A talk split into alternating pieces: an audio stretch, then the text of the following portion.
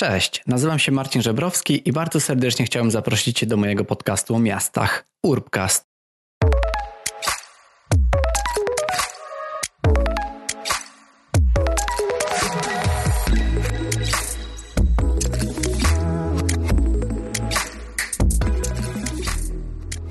Cześć, witajcie w kolejnym odcinku Urbcastu.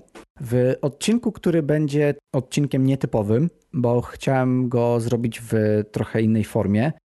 Nie będzie to ani wywiad, ani odcinek solowy, tylko coś pomiędzy, taka hybryda, bo chciałbym porozmawiać o jednym temacie, ale zestawić też jakby moją opinię, to co mówię z, z jakby ze zdaniem innych osób. Dlatego też podczas tego odcinka będą się też przeplatać głosy innych osób, z którymi też miałem już przyjemność rozmawiać, aby zestawić to, to o czym mówię. W dzisiejszym odcinku zajmiemy się tematem pandemii i zanim przyciszy, przyciszycie czy włączycie ten podcast, e, bo pandemia jest bardzo, że tak powiem, wszechobecnym, bardzo już przewałkowanym na tysiąc sposobów tematem, to chciałbym, po, chciałbym porozmawiać o tym, jak pandemię widzi urbanista, ktoś taki jak ja, ktoś taki, kto interesuje się bardzo miastami i jakie obserwacje tak naprawdę mogłem, e, mogłem poczynić, mieszkając e, właśnie w ramach tej, podczas tej pandemii w, w Kopenhadze, ale też na bieżąco cały czas rozmawiając z rodziną i znajomymi, którzy znajdowali się w Polsce i jak ta pandemia wyglądała nie pod kątem stricte liczb, a tego, co działo się w miastach, jak te miasta reagowały na tą pandemię. Więc e, mam nadzieję, że odcinek Wam się spodoba, dowiecie się czegoś nowego, albo przynajmniej poznacie trochę inną perspektywę na to wszystko, co się dookoła dzieje.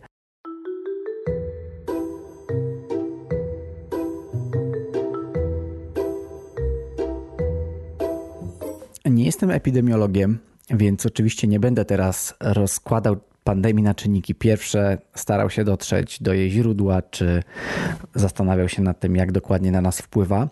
Ale co ważne, chciałem podkreślić, że nie jest to pierwsza pandemia, ani pierwsza grypa, z którą się stykamy, i nie jest to pierwsza pandemia, która zawitała do Polski, bo warto przypomnieć sobie i w ogóle spróbować podpytać się swoich rodziców czy dziadków, czy pamiętają rok 69 i 70, a także w mniejszym stopniu 72.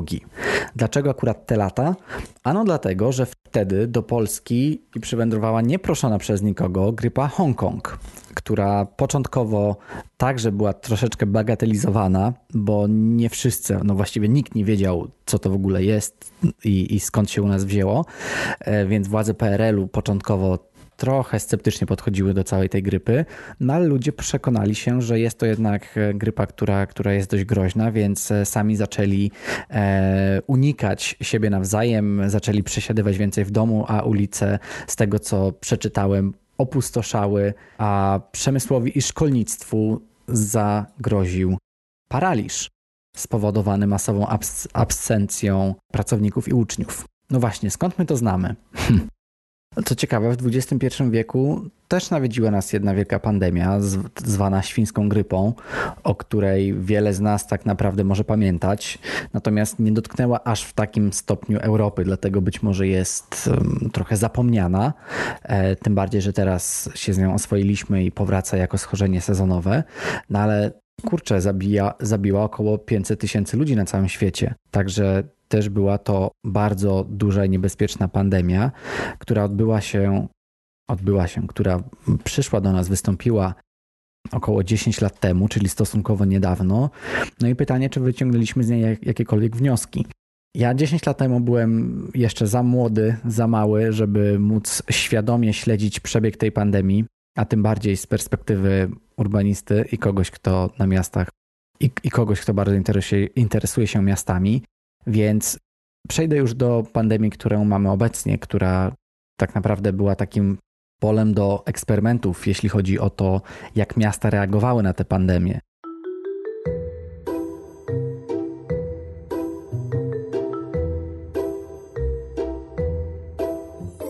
Jakiś czas temu, prawie pół roku temu, to już było, kurczę, ale ten czas szybko leci, obserwowałem to, jak to wygląda w Kopenhadze Napisałem nawet na ten temat artykuł, który się ukazał w takiej publikacji e, bardzo fajnego, bardzo fajnego takiego think tanku miejskiego, który się nazywa Plasi e, z Japonii.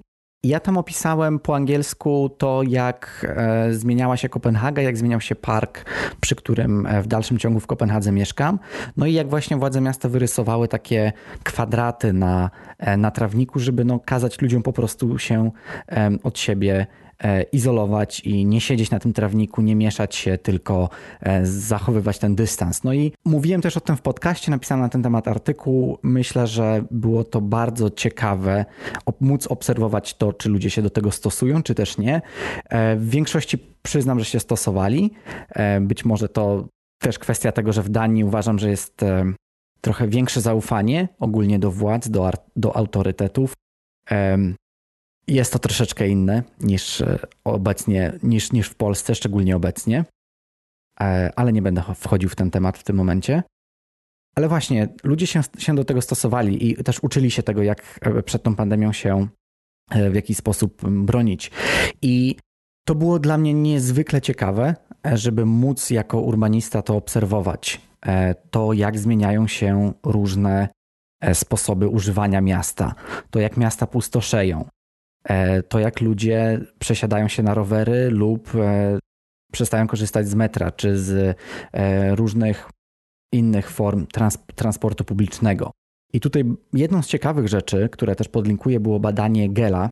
Gel, Gel Architects to jest pracownia powiedzmy architektoniczno-badawcza, która działa w Kopenhadze, której przewodzi bardzo znany urbanista Jan Gel. E, który jako pierwszy zaczął tak naprawdę zmieniać miasta na, e, na całym świecie, takie aby były bardziej przyjazne pieszym.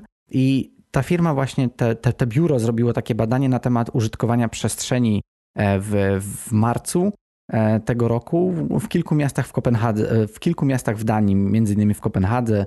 Badali to, jak używane są te miejsca i różne przestrzenie, ulice. No i wyszło im to, że w porównaniu do września, 2000, e, e, do września 2019 roku te przestrzenie oczywiście były używane dużo, dużo, dużo mniej.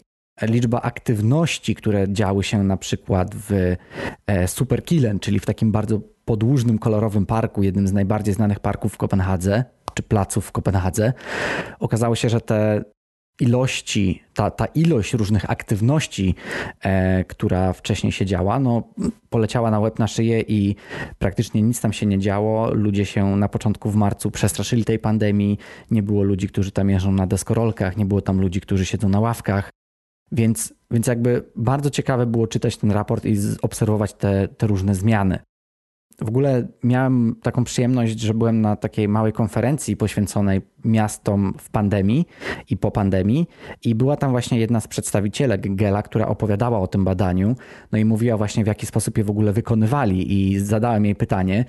Nie byłbym sobą, gdybym nie zadał jej jakiegoś pytania, bo bardzo mnie te kwestie interesują. Zapytałem właśnie, w jaki sposób oni w ogóle robili to badanie, bo no, trochę ciężko jest, będąc właśnie w marcu, w tym okresie, gdy pandemia się zaczyna, być takim wolontariuszem, czy być pracownikiem tego biura i chodzić po wśród tych ludzi, którzy jednak nie boją się wychodzić, tylko gdzieś tam spacerują sobie po mieście, skoro wszędzie zaczęto trąbić o tej pandemii i o tym, jak jest ona groźna. I powiedziała mi, odpowiadając na moje pytanie, że na przykład używali różnych też narzędzi zdalnych, tak, narzędzi e, internetowych, czyli można było wypełniać kwestionariusze online i dzielić się tym, jak używa się przestrzeni i miasta podczas tego, gdy pandemia trwa.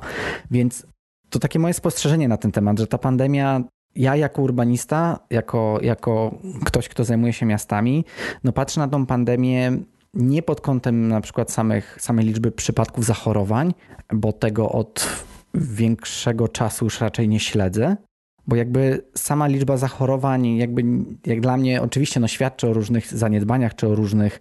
E, czy po prostu o tym, że byliśmy czy nie byliśmy przygotowani, no na pewno ta liczba o czym świadczy, ale jakby nie jest ona dla mnie najbardziej interesująca. Mnie interesuje najbardziej to, jak miasta reagują na te na zmiany, na, na, na zwiększenie czy zmniejszenie zachorowań, bo oczywiście mieliśmy już też do czynienia ze zmniejszeniem e, zachorowań w okresie wakacyjnym i te miasta zaczęły odży odżywać pojawiają się różne e, śmieszne czy, czy komentarze z przekąsem, że my po prostu jako Polacy zapomnieliśmy o covid w wakacje i zaczęliśmy wyjeżdżać do różnych miejsc. No ale trudno się z kolei dziwić, no bo jak ludzie przez miesiące siedzieli w domu, no to czemu mieliby nie wyjeżdżać, tak? I no teraz koniec końców jest ta druga fala, więc znowu gdzieś tam e, powinniśmy siedzieć w domach.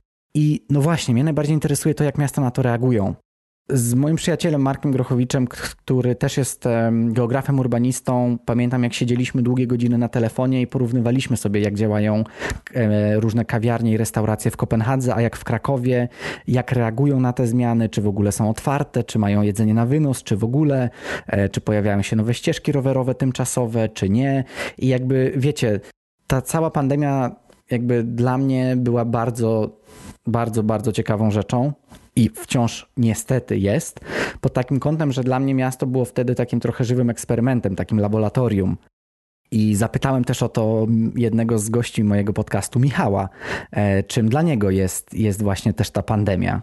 Posłuchajmy, co miał na ten temat do powiedzenia. Można powiedzieć, że nie było lepszego i gorszego czasu, żeby poruszać e, sprawę zmian w mieście, nie?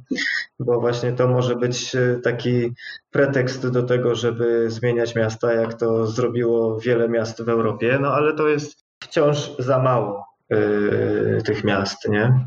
Bo tak bardzo się podkreśla ten Paryż, Mediolan, tak, że kilka miast amerykańskich i cały czas się powtarzają te same przykłady, E, no ale wiadomo, wtedy się zderzasz z tym kontrargumentem, ale my nie jesteśmy Paryżem, ale my nie jesteśmy Amsterdamem. No ale y, nawet y, mamy, możemy porównywać czasami do Jaworzna, które są mniejszym miastem, y, ale wtedy i tak się słyszy, ale my nie jesteśmy Jaworznem, więc no niestety są czasami takie argumenty, z którymi nie da się dyskutować, bo one po prostu nie są merytoryczne. E, no ale to jest też jakieś uwarunkowanie jednak w planowaniu. Michał wprowadził tutaj bardzo ciekawy wątek e, miasta Jaworzno, e, które od 2011 roku we współpracy z ekspertami postanowiło, że będzie wprowadzać zmiany w transporcie publicznym, będzie dążyć do zrównoważonej mobilności, a co więcej, nawet do wizji zero. Wizja zero to inaczej dążenie do całkowitego wyeliminowania śmiertelnych wypadków z udziałem pieszych. I wizja ta powstała w latach 90. w Szwecji, gdzie po prostu uznano, że jakakolwiek śmierć z powodu wypadków drogowych z udziałem samochodów czy innych pojazdów zmotoryzo zmotoryzowanych po prostu jest nie do przyjęcia. E, dlatego też by są miasta, które podchodzą do tego w taki sposób, że to, tą naczelną wizją jest, jest właśnie ta wizja zero, e, czyli nie tylko zmniejszenie ruchu, nie tylko zmniejszenie liczby wypadków, no ale przede wszystkim dążenie do tego, żeby miasto było w 100% bezpieczne dla, dla pieszych i nie tylko dla nich zresztą. Natomiast Jaworzno jest na tyle ciekawe, że rzeczywiście staje się dużo bardziej przyjaznym transportowo miastem i zaczęło to już przed pandemią, czyli jakby sama pandemia e, nie wpłynęła na to, że, że te projekty wystrzeliły, tak jak na przykład e, było w Krakowie, gdzie prowadzono tymczasowe ścieżki rowerowe.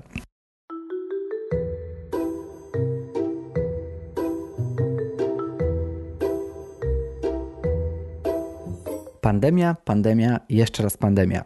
Słyszymy o niej na każdym kroku i może to być już dość męczące, bo od ponad pół roku z każdego medium jesteśmy bombardowani tym, ile właśnie jest to kolejnych nowych przypadków, czy, czy jakie są wizje na, na rozwój tej, tej pandemii.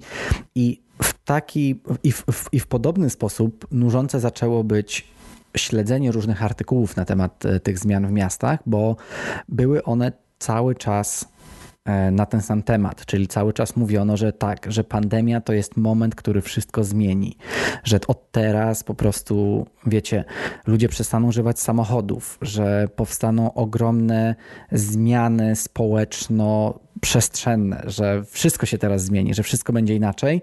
I no niestety nie do końca tak jest. Ja trochę do tego sceptycznie podchodzę. Jakby uważam, że pandemia jest to bardzo duży impuls do różnych zmian w miastach, szczególnie do zmian transportowych i do tego, aby pokazać, że e, przemieszczanie się po mieście na przykład rowerem jest e, bardzo, bardzo zdrowym i przyjaznym nie tylko dla środowiska, ale i dla zdrowia sposobem przemieszczania się. Ale właśnie w pewnym momencie czuję, że był taki przesyt tych wszystkich obserwacji z całego świata i tego, że pandemia wszystko zmieni. I o to też zapytałem Pawła Jaworskiego, z którym rozmawiałem już w ostatnim, w przedostatnim odcinku Urbcastu wiesz, ja też mam takie poczucie, że, że ten wątek pandemii zaczyna nam przysłaniać e, myślenie powoli, że jakby pandemia, pandemia pewne sprawy przyspieszyła, ale zasadniczo wszystkie te tematy, które były ważne, są dalej ważne, tak? Dalej po prostu giniemy pod kołami samochodów, dalej jest hałas w miastach, dalej się grzejemy w miastach i pandemia nic nie zmieniła. Pandemia tylko pokazała, że to jest wszystko jeszcze bardziej ważne, tak? E, albo nie. Ci, którzy wiedzieli, że to jest ważne, to wiedzą to dalej i to dla nich nie było istotne, tylko większość osób e, pokazała, że trzeba coś ze sobą zrobić. Właśnie gadaliśmy z Markiem Grochowiczem, wiesz, jak ta pandemia się zaczynała, to po prostu nie schodziliśmy z telefonów, gadaliśmy, wiesz, jak w Polsce, jak tutaj, co się dzieje, super, to webinarium, ten artykuł, ten artykuł. No i po miesiącu już się okazało, że tak naprawdę nic nowego nie powstaje i, i, i trochę tak do pożygu to, to wszystko jest, szczególnie dla nas, którzy się miastami interesują. No to który raz możesz na jakimś tam Bloombergu czytać artykuł, że, że the pandemic is the new beginning, no. Nie, no, ale wiesz co, ale to jest, bo yy, właśnie to jest a propos wykształcenia filozoficznego, że, yy, że jak jesteś filozofem, to wiesz, że w, nasza cywilizacja została zbudowana na na poczuciu tego, że można zacząć od początku. Nie? To jest po prostu esencja chrześcijaństwa, że przychodzi zbawca i zaczyna się nowy świat i to w kulturze odżywa. Tak, co jakiś czas. Jest, jest taki e, znany wątek krytyki marksizmu, że marksizm to jest tak naprawdę e, drugie wcielenie chrześcijaństwa, że, że Marks e, zbudował swój system na wzór chrześcijaństwa. I to jest, to jest wiesz, to jest, to jest niestety aż tak prawdziwe, że, że nie może być to realne, ale, ale to podobieństwo jest bardzo duże. No i w naszej cywilizacji co chwilę jest taka potrzeba tego, żeby zaczynać od początku. Że no, no my to mamy wpisane w nasze społeczne DNA, że, że, że, że, że jest ten moment wielkiego otwarcia, że my już jesteśmy tak zmęczeni tym przesytem, bogactwem europejskim, że my musimy zacząć od nowa, nie? że teraz przyjdzie taki ciach, kilotyna i miasta będą lepsze. No tylko każdy, kto chociaż choć trochę zna historię, wie, że miasta nie będą lepsze i że nie będzie żadnego nowego początku. Że bardzo szybko się okaże, że nowy początek to tak naprawdę stare problemy i my się musimy nauczyć pracować ze starymi problemami w długiej perspektywie, a nie tak, że wiesz, zbawienie, raj i tak dalej. Nie, no to, to, to ta wyobraźnia taka magiczna związana z chrześcijaństwem gdzieś, e, gdzieś mocno definiuje to, co robimy, no i potem dostajemy e, pokręcenia zmysłów, nawet zajmując się zawodem takim technicznym jak planowanie przestrzenne.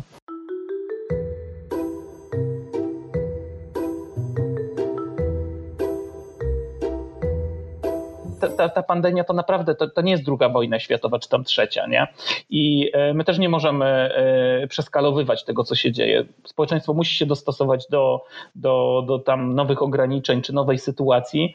E, nie może popadać w letarg i hibernację. To nie jest tak, że są obozy koncentracyjne i ludzi się wysyła do gazu. No nie, jakby znajmy też skalę, nie? Tak naprawdę jest poważna sytuacja sanitarna i nic więcej i po prostu trzeba dostosowywać wyposażenie miasta, nie wiem, trzeba dezynfekować ręce, coś w tym stylu, nie kichać po wszystkich, ale no, ale gdzieś tam, ja mam takie poczucie, że my się gdzieś zdaliśmy zwariować tam na y, y, wczesną wiosną i, y, y po prostu nakręcono panikę, wykorzystano te wszystkie najgorsze mechanizmy paniki, jakie są w społeczeństwie i zamiast realnie rozwiązywać problemy sanitarne, no to, no to my się zaczęliśmy wszyscy wzajemnie straszyć. Nie? Jakby to, jak ludzie zostali dotknięci pod kątem zdrowia psychicznego, tak, tak. To, jest, to jest dla mnie straszne. Tak. E, e, e, wiesz, że, że, że jakby ludzie, którzy zaczęli nagle, nie wiem, odczuwać symptomy, czy, czy ogólnie jakby, czy, czy, czy, czy ta samotność, bycie w domu, jakby myślę, że to wywołało więcej na ten moment e, szkód, które tak. będziemy odrabiać e, może nie jednostkowo, tylko jako też społeczeństwo przez jeszcze dłuższy czas i no to, to, to, to tak. mnie trochę smuci. Tak, to, to jest w ogóle bardzo ciekawy wątek, co, co się stało i, i w pełni się zgadzam, że, że no, tych, tych skutku, te skutki nam trudno ocenić, co, jak to będzie wyglądało, ale, ale, ale tak, one, one gdzieś tam w ludziach będą tkwiły. Nie? To, to jest ważne doświadczenie takiego zamknięcia się na pół roku w domu. To, no to, to jest jednak pół roku życia, nie? I e, no, no ciekawe, to jest bardzo ciekawe, co się stanie i obserwowanie tych skutków psychologicznych i społecznych e, e, lockdownu. A to że, to, że tam ludzie, to, że tam ludzie sobie, wiesz, przemyśleli całe życie i się, i się zmienili w mnichów buddyjskich, to, to wiesz, to, to był tylko chyba taki hype na to przez pierwsze dwa tygodnie, a potem się okazało, że tak naprawdę to wiesz, nic z tego nie będzie, nie? No, ja wyjechałem do swojego domku na wsi po to, żeby się pojednać z duchem lasu. Tak może robić promil społeczeństwa. E, większość ludzi siedzi w swoich obskurnych mieszkaniach, które wynajmują za 1500 zł, czyli za po prostu połowę swojej pensji e, i cisnęli kapustę z grochem na tych 20 metrach i im wszystko śmierdziało e, i nie mieli nawet balkonu i nie mogli wyjść na zewnątrz, bo po prostu policja jeździła pod oknami to jest doświadczenie większości ludzi żyjących w miastach e, i, i oni sobie nie mogą właśnie opowiadać o tym, że, że pojednali się z duchem lasu, tylko e, no, oni doświadczyli tych takich najgorszych aspektów urbanizacji. Nie? Nagle się okazało, że, że, że te wszystkie złe rzeczy, które są związane z miastami są naprawdę złe. Nie tak, że my, że my tam, nie wiem, eksperci uważamy, że one są złe, tylko one po prostu są złe, bo oddziałują źle na ludzi.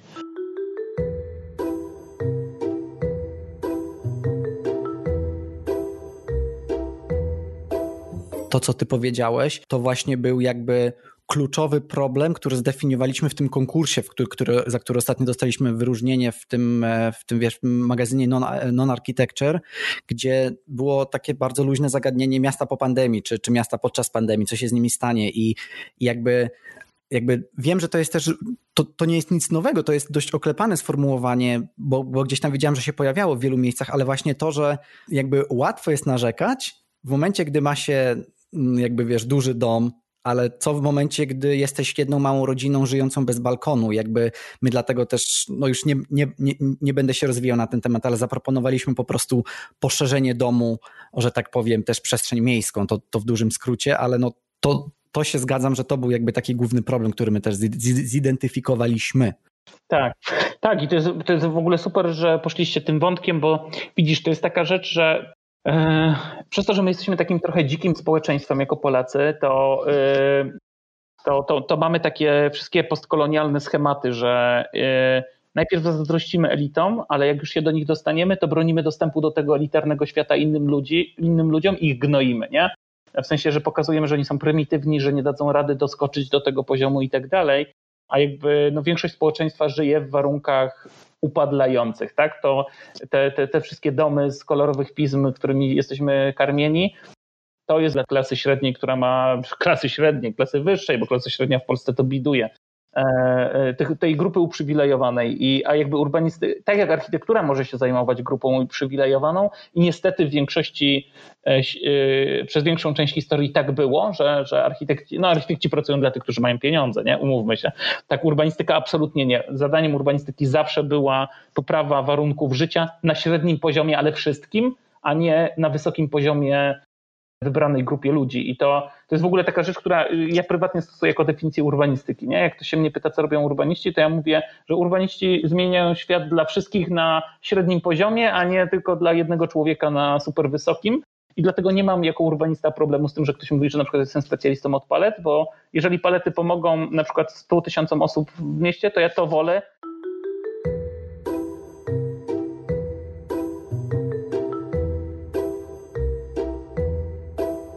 Ciężko się z Pawłem nie zgodzić, szczególnie w tym kontekście tego, że projektujemy i powinniśmy projektować dla ludzi, których taka pandemia dotyka w szczególności, czyli dla ludzi, którzy nie tylko są na przykład biedniejsi od tych, którzy mogą sobie pozwolić na naprawdę duże mieszkania, no ale właśnie, ale też tacy, którzy może i radzą sobie materialnie, ale po prostu mają gorsze warunki mieszkaniowe niż, niż takie osoby że tak powiem, w cudzysłowie bogatsze, czyli chodzi o to, żeby zwracać uwagę na osoby, które utknęły w, w swoich mieszkaniach podczas pandemii na długie miesiące, a sytuacja w ich mieszkaniu wyglądała tak, że no ledwo się mogli gdzie ruszać, albo no mieszkanie było nieprzystosowane na tak dużą liczbę osób w, w rodzinie będących. I to jest właśnie coś, o czym też chciałbym powiedzieć na koniec jako, no jako projektant, Mm, wykorzystam ten podcast do takiej małej autoreklamy, bo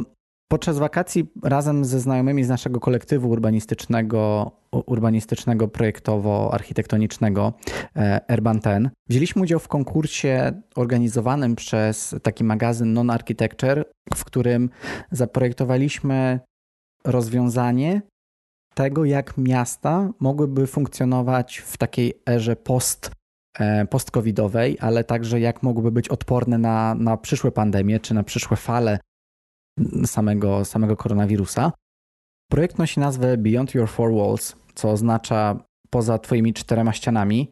I my tam po prostu podeszliśmy do tego w taki sposób, że łatwo jest osobom, które mogą sobie pozwolić na, na duże mieszkania, na duże przestrzenie, e, narzekać podczas tego koronawirusa i podczas e, samego lockdownu, ale naprawdę najciężej przeżywają to osoby, które są właśnie zamknięte na tych małych przestrzeniach w mieszkaniach bez balkonu na przykład. I podeszliśmy do tego w taki sposób, że zrobiliśmy narzędzia w trzech różnych skalach, które mogłyby pomóc rozszerzyć jakby przestrzeń mieszkania na otaczające dany dom e, przestrzenie publiczne, czy chociażby o różne balkony. I pomyśleliśmy o tym, że ciekawym rozwiązaniem było to, gdybyśmy w przyszłości mogli właśnie mieć e, taką aplikację, w której zamawiasz różnego rodzaju wielkie pudła i te pudła niczym, e, niczym meble z Ikei przychodzą do ciebie i możesz je sobie rozłożyć i wykorzystać narzędzia, które są w środku, czyli e, same takie pudło może służyć za separator w pokoju, czyli może to być taka ściana przenośna, dzięki której z jednego pomieszczenia robisz dwa i dzięki temu zwiększasz prywatność osób, które w tym pokoju przebywają. Robisz poniekąd mniejsze pomieszczenia z jednego dużego. Innym sposobem może być zamówienie sobie w takim pudełku, w takim pudle, na przykład balkonu, który można byłoby w jakiś sposób zainstalować e, przy oknie, tak aby poszerzyć też, też jakby powierzchnię mieszkania o taką powierzchnię balkonu, żeby móc poczuć się chociaż na chwilę na zewnątrz, e, nawet jeśli powinno się zostać w mieszkaniu.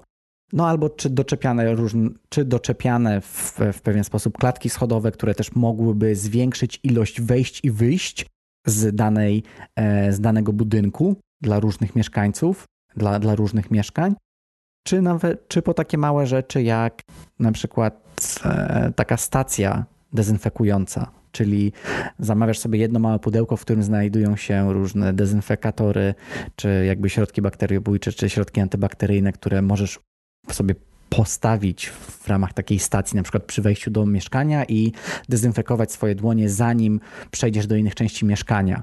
Mm, to są przykładowe rzeczy, które zaprojektowaliśmy. Projektowaliśmy też to, w jaki sposób można by separować e, same mm, dzielnice w miastach, czyli zaproponowaliśmy też różne separatory przestrzeni w postaci na przykład różnych e, ławek, które są równocześnie takim podziałem tej przestrzeni na, na, na, na cztery części.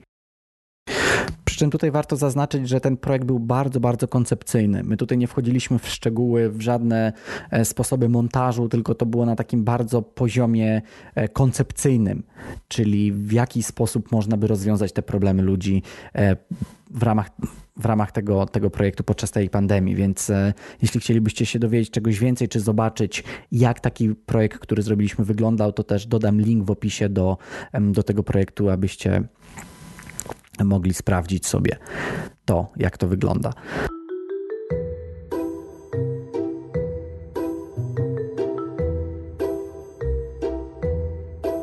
Także podsumowując to wszystko, co chciałem was, Wam dzisiaj przekazać w tym odcinku, to zacznijmy od tego, że pandemia jest poniekąd dla, dla architekta czy dla urbanisty, e, no mówię tutaj za siebie, e, takim poligonem doświadczalnym, bo mogę obserwować to, jak miasta się zmieniają i dostosowują do obecnej sytuacji na świecie.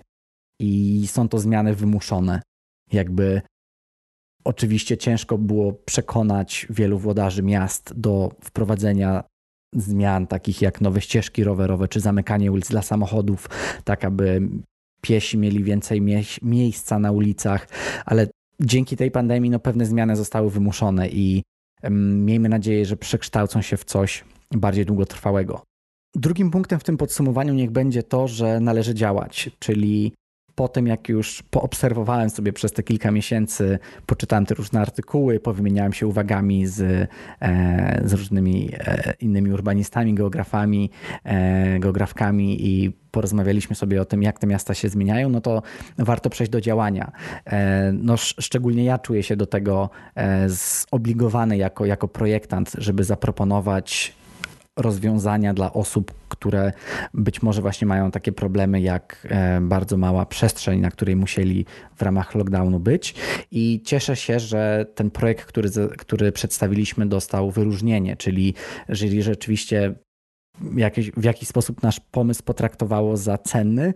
I dlatego uważam, że trzeba działać i trzeba jakby dawać takie pomysły. Tak jak lekarze robią wszystko, żeby pomóc chorym, tak jak e, osoby w laboratoriach pracują obecnie nad szczepionką, to uważam, że zadaniem naszym, czyli projektantów, urbanistów, bo podejrzewam, że też słuchają mnie, czy słuchacie e, mnie jako czy studenci, czy, czy, czy już profesjonalni architekci, socjologowie, socjolożki e, i czuję, że jest taka potrzeba, abyśmy nasz warsztat, nasze umiejętności i wiedzę wykorzystywali w, w projektowaniu tej lepszej przestrzeni na przyszłość.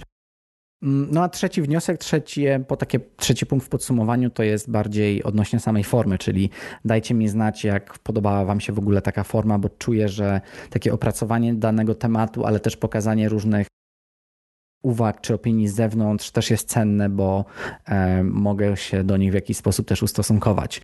Klasycznie mam nadzieję, że podobał Wam się ten odcinek podcastu.